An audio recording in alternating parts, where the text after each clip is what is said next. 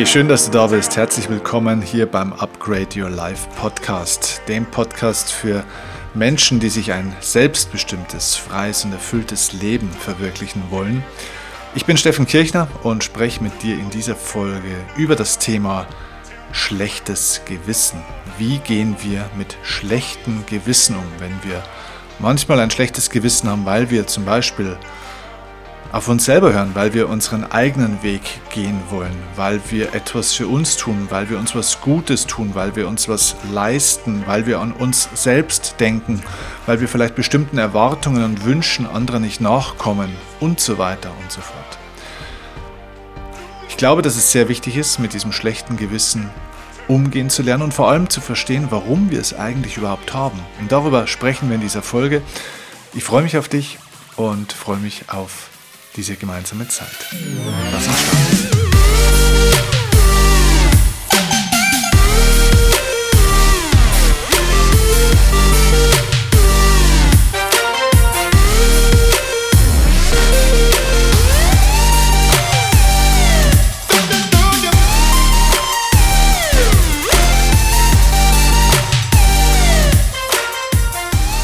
Okay, ich begrüße dich zu dieser Folge und lass uns dieses Thema mit dem schlechten Gewissen gleich mal so anfangen heute, dass wir erstmal überlegen, warum wir eigentlich ein schlechtes Gewissen haben.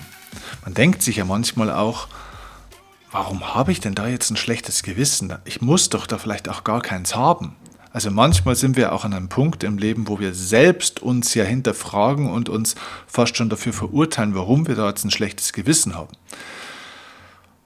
Und zuerst mal ist es wichtig zu verstehen, wie es zu diesem Gefühl überhaupt kommt. Und ich lade dich kurz zu einer kleinen Übung ein, die du gerade einfach auch, wo auch immer du das jetzt hörst, gerade machen kannst, außer wenn du jetzt gerade zufällig im Auto sitzen würdest und selbst fährst, dann würde ich diese Übung jetzt gerade tatsächlich mal nicht machen oder vielleicht schnell auf die Seite fahren und mal kurz anhalten. Das dauert auch nur eine Minute oder du machst es einfach bei deiner nächsten Pause, bevor du das Auto verlässt. Die Übung funktioniert folgendermaßen. Ähm, bitte verschränke mal ganz kurz deine Arme vor deinem Körper. So wie man das macht, ne? wenn man so die Arme halt vom Brustkorb äh, verschränkt. So. Okay, fühl mal, wie sich das anfühlt, so mit verschränkten Armen jetzt da zu stehen oder da zu sitzen. So, jetzt nimmst du die Arme bitte wieder auseinander. Und jetzt verschränken wir die Arme gleich nochmal, aber jetzt mal verkehrt rum. Okay, verschränk mal die Arme verkehrt rum. So. Ich mache hier gerade mal mit. Und? Wie fühlt sich das an? Vielleicht hast du schon einen Knoten gefühlt in den Armen und hast du gedacht, so, oh Gott, ich weiß gar nicht, wie das geht. Wie funktioniert das eigentlich verkehrt rum? Jetzt fühl mal, fühl mal, wie sich das anfühlt. Also erstens mal, das ging vielleicht nicht so rund. Es fühlte sich ja to total komisch an. Es fühlt sich fast falsch an, oder? Und auch jetzt aktuell, oder? Es ist nicht, nicht komfortabel. Es ist irgendwie, es fühlt sich nicht richtig an. Okay, nimm die Arme jetzt mal wieder auseinander. Und jetzt machen wir folgendes. Ich zähle das jetzt mal wirklich mit. Wir verschränken jetzt miteinander zehnmal die Arme vor dem Körper, aber immer verkehrt rum. Okay, jedes Mal verkehrt rum. Okay, bist du bereit? Auf die Plätze, fertig, los geht's. Eins. Und wieder auseinander. Zwei. Und wieder auseinander. Drei. Mach schön mit, komm. Vier. Fünf sechs und wieder auseinander. Sieben, sehr gut. Denkt dir nichts, das sieht gut aus, was du machst. Acht, neun, komm noch einmal, zehn. Und nimm die Arme wieder auseinander. Okay. Jetzt denkst du ans erste Mal zurück, als du es vorhin gemacht hast. Jetzt verschränkst du deine Arme wieder verkehrt rum. Verschränk mal und lass die jetzt mal verschränkt vom Oberkörper. Und jetzt prüf mal das erste Mal, als du das vorhin gemacht hast, und jetzt gerade das letzte Mal. Und du wirst vielleicht jetzt merken, jetzt wo du so die Arme verschränkt hast, verkehrt rum, dass es sich vielleicht immer noch nicht so richtig gut anfühlt, wie wenn du das richtig machen würdest, also so wie du normalerweise die Arme verschränkst. Es fühlt sich vielleicht immer noch nicht so gut an. Aber du merkst doch bestimmt, dass es jetzt erstens schon mal irgendwie flüssiger und natürlicher ging und vor allem, dass es sich auch jetzt nicht mehr so schlecht und so komisch anfühlt wie beim ersten Mal und auch nicht wie beim zweiten oder dritten Mal, richtig? Okay. Danke, du kannst die Arme gerne wieder auseinandernehmen. Nicht, dass die ganze Podcast-Folge hier jetzt mit verschränkten Armen sitzt. Was lernen wir daraus? Wir lernen daraus, dass wenn wir neue Dinge tun oder wenn wir andere Dinge tun, dass sich das am Anfang nahezu immer komisch, unrund und manchmal sogar falsch anfühlt. Das ist eine Gesetzmäßigkeit. Denn wir brauchen, um neue Dinge zu tun, auch neue Gedanken. Wir müssen neue Dinge denken können, um neue Dinge im Leben zu tun. Wenn du also dein Leben verändern willst, brauchst du neue Gewohnheiten, musst alte Pfade verlassen, musst alte Verhaltensweisen abstellen, neue Verhaltensweisen etablieren. Dafür musst du auch in neuen Strukturen denken können. Und wenn du es tun willst, brauchst du sozusagen im Gehirn neue Straßen, neue Autobahnen, wo deine Neuronen durchgeschossen werden können, damit sich neue Gehirnbereiche miteinander vernetzen können, dass dein Gehirn auf eine bestimmte Art und Weise deinem Körper auch überhaupt den Impuls geben kann, sich jetzt neu zu verhalten. Wenn das Gehirn sich nicht umstrukturiert und nicht neue Strukturen anlegt, kannst du nichts Neues tun. Naja, und es ist eben halt zwangsweise so, dass wenn man durch den dicken oder durchs Dickicht, durch den dicken Busch geht sozusagen, wo noch alles durcheinander ist und wo man sich erstmal einen Weg freischlagen muss oder wo man erstmal irgendwie so gefühlt durch die Wüste läuft, wo also noch keine Straße betoniert ist, dann ist das eben anstrengender. Man kommt langsamer vorwärts, es ist alles so ein bisschen unrund, es ist mühseliger, es kostet viel mehr Energie.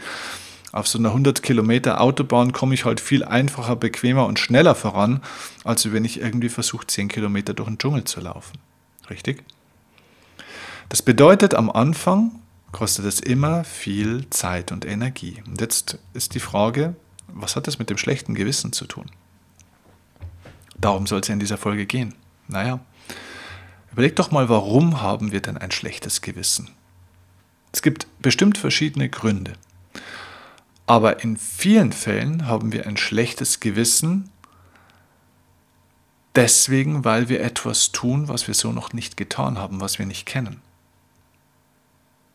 Ich meine, manchmal kann man auch ein schlechtes Gewissen haben, wenn man wirklich das Gefühl hat, man war nicht gerecht zu jemandem.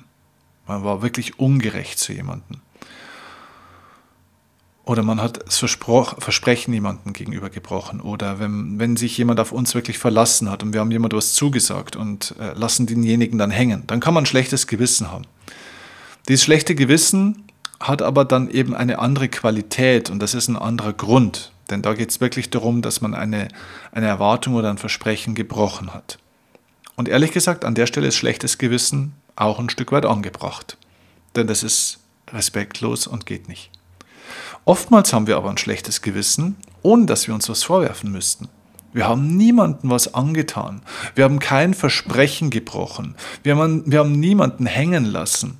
Wir haben einfach mal nur für uns auch entschieden, tun für uns etwas, stellen uns selbst sozusagen mal, zumindest kurzfristig, in den Mittelpunkt des Lebens, nehmen uns selbst mal als die höchste Priorität, tun etwas, was uns selbst gut tut ohne dass wir damit jemand anderem was Schlechtes tun, dass wir jemand anderem was versprochen hätten, was wir jetzt nicht einhalten, ohne dass wir jemanden hängen lassen, ohne dass ein anderer Mensch dabei leidet. Und diese Art von schlechtem Gewissen ist das schlechte Gewissen dir selbst gegenüber, nicht anderen gegenüber, dir selbst gegenüber.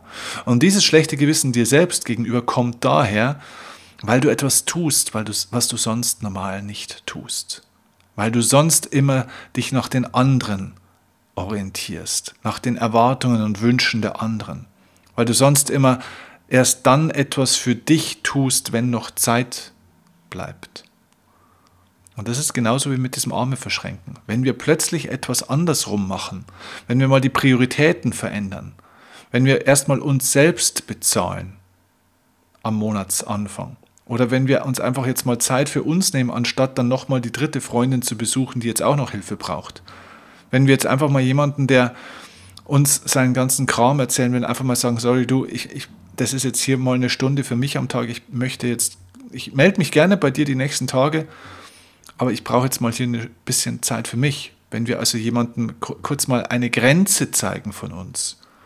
Und wir dürfen Grenzen haben und wir nicht jeden praktisch bildlich gesprochen grenzenlos in unseren Raum gehen lassen, und uns aufführen, als wären wir ein Buffet, das aufgebaut ist für die Leute um uns herum, die sich einfach bedienen können und sich von unserer Zeit, von unserer Energie und von unserer Hilfsbereitschaft und alles nehmen zu können, was sie wollen. Wenn wir uns so mal nicht aufführen, dann ist das etwas Neues und das führt dann zu einem schlechten Gewissen.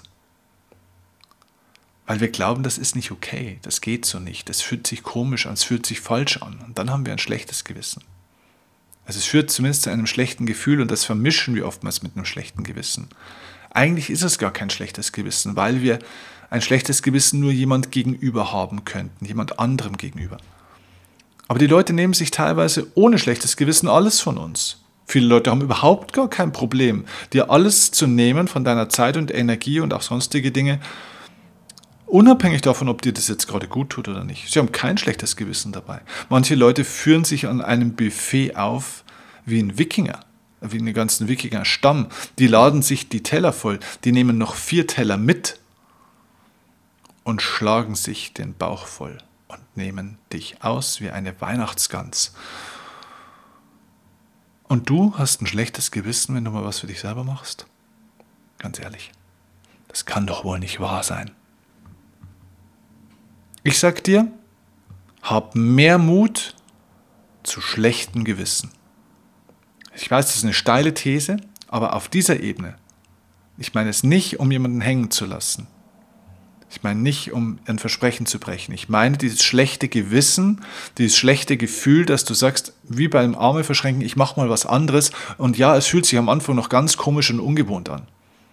Es gibt vielen Leuten, denen ich immer wieder mal empfehle, zum Beispiel so, sich so Zeitinseln zu nehmen, sich Zeit für sich selbst zu nehmen und dann nicht nur für die Kinder, für den Mann, für die Frau, für die Schwester, für irgendjemand dort zu sein. Dann sagen die Leute oft, ich habe das gemacht, aber ich weiß auch nicht, ich habe da ein ganz ein schlechtes Gewissen, wenn ich dran denke, das zu tun oder es nochmal zu tun. Und dieses schlechte Gewissen ist ein gutes Zeichen, denn es zeigt dir, dass du hier an einem eigenen, an einem inneren Schmerzpunkt angekommen bist, an einem Punkt, der dir ein Wachstumspotenzial von dir zeigt.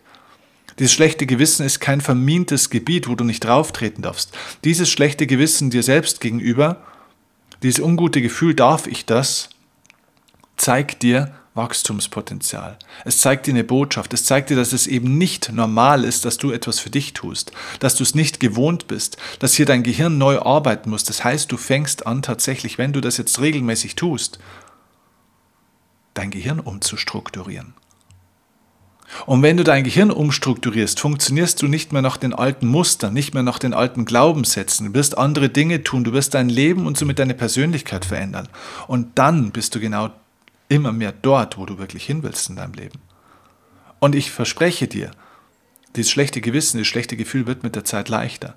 Genauso wie bei diesem Arme verschränken, wo es bei den ersten ein, zwei Mal ganz komisch war, war es beim vierten, fünften Mal schon deutlich leichter und beim zehnten Mal noch leichter. Und wenn wir es jetzt noch 30 Mal machen würden, wäre es noch ein bisschen leichter. Und über die Zeit, wenn du das jetzt jeden, jeden Tag zwei Minuten machen würdest, nach einem Monat würde ich zu dir kommen und sage, verschränk mal die Arme dann wüsstest du gar nicht mehr, ob du es richtig oder verkehrt rum machst, weil es kein Verkehrt mehr gibt. Weil du dann die Arme so oder so verschränkst. Du hast dich dem angeglichen. Du hast dich neu programmiert.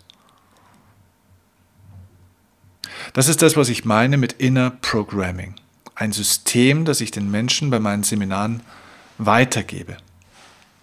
Das ist ein Beispiel dafür. Und es gibt die Möglichkeit, dass du dieses Inner Programming lernst, wie du dich selbst auf mentaler Ebene, auf emotionaler Ebene und eben auch auf der Ebene deines Verhaltens zu dem Thema, wie komme ich endlich in die Umsetzung, wie du dich da umprogrammieren kannst, wie du über deine alten Muster drüber hinaus wächst, wie du über dich selbst somit hinaus wächst, weil die meisten Menschen immer nur das Opfer ihrer alten Programmierungen sind und die Dinge, die sie tun, nur in einem neuen Anstrich tun, aber sie tun eigentlich immer noch die gleichen Dinge.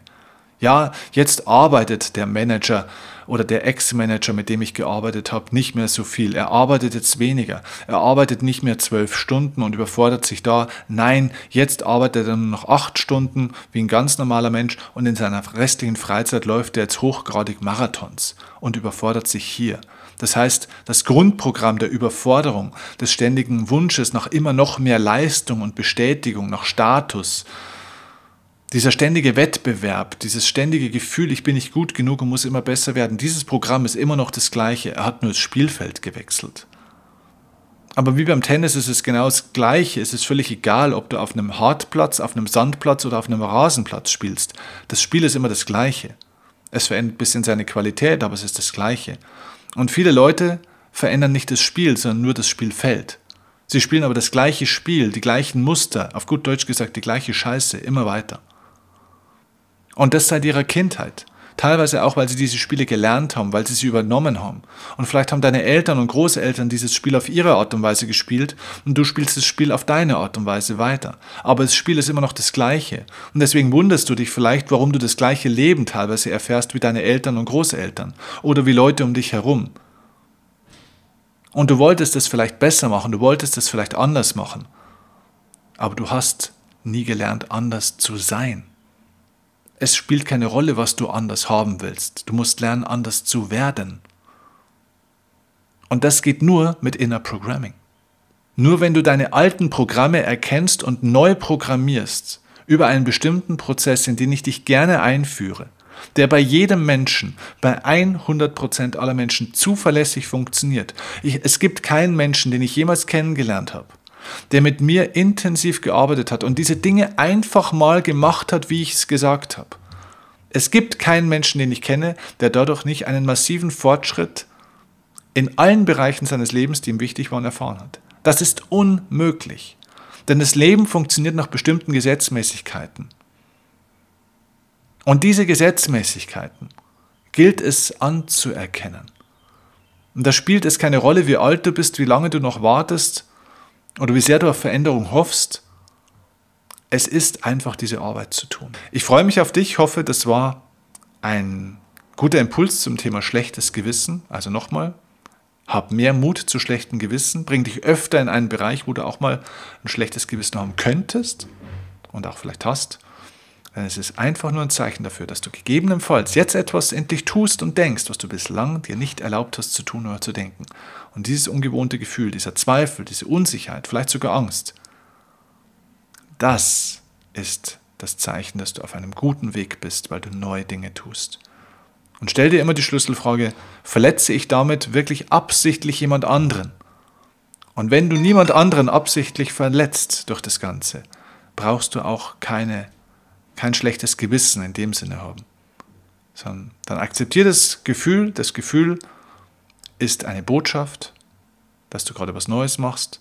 Niemand hat dadurch weniger, Du darfst einfach nur für dich entscheiden. Und das ist ein gutes Zeichen.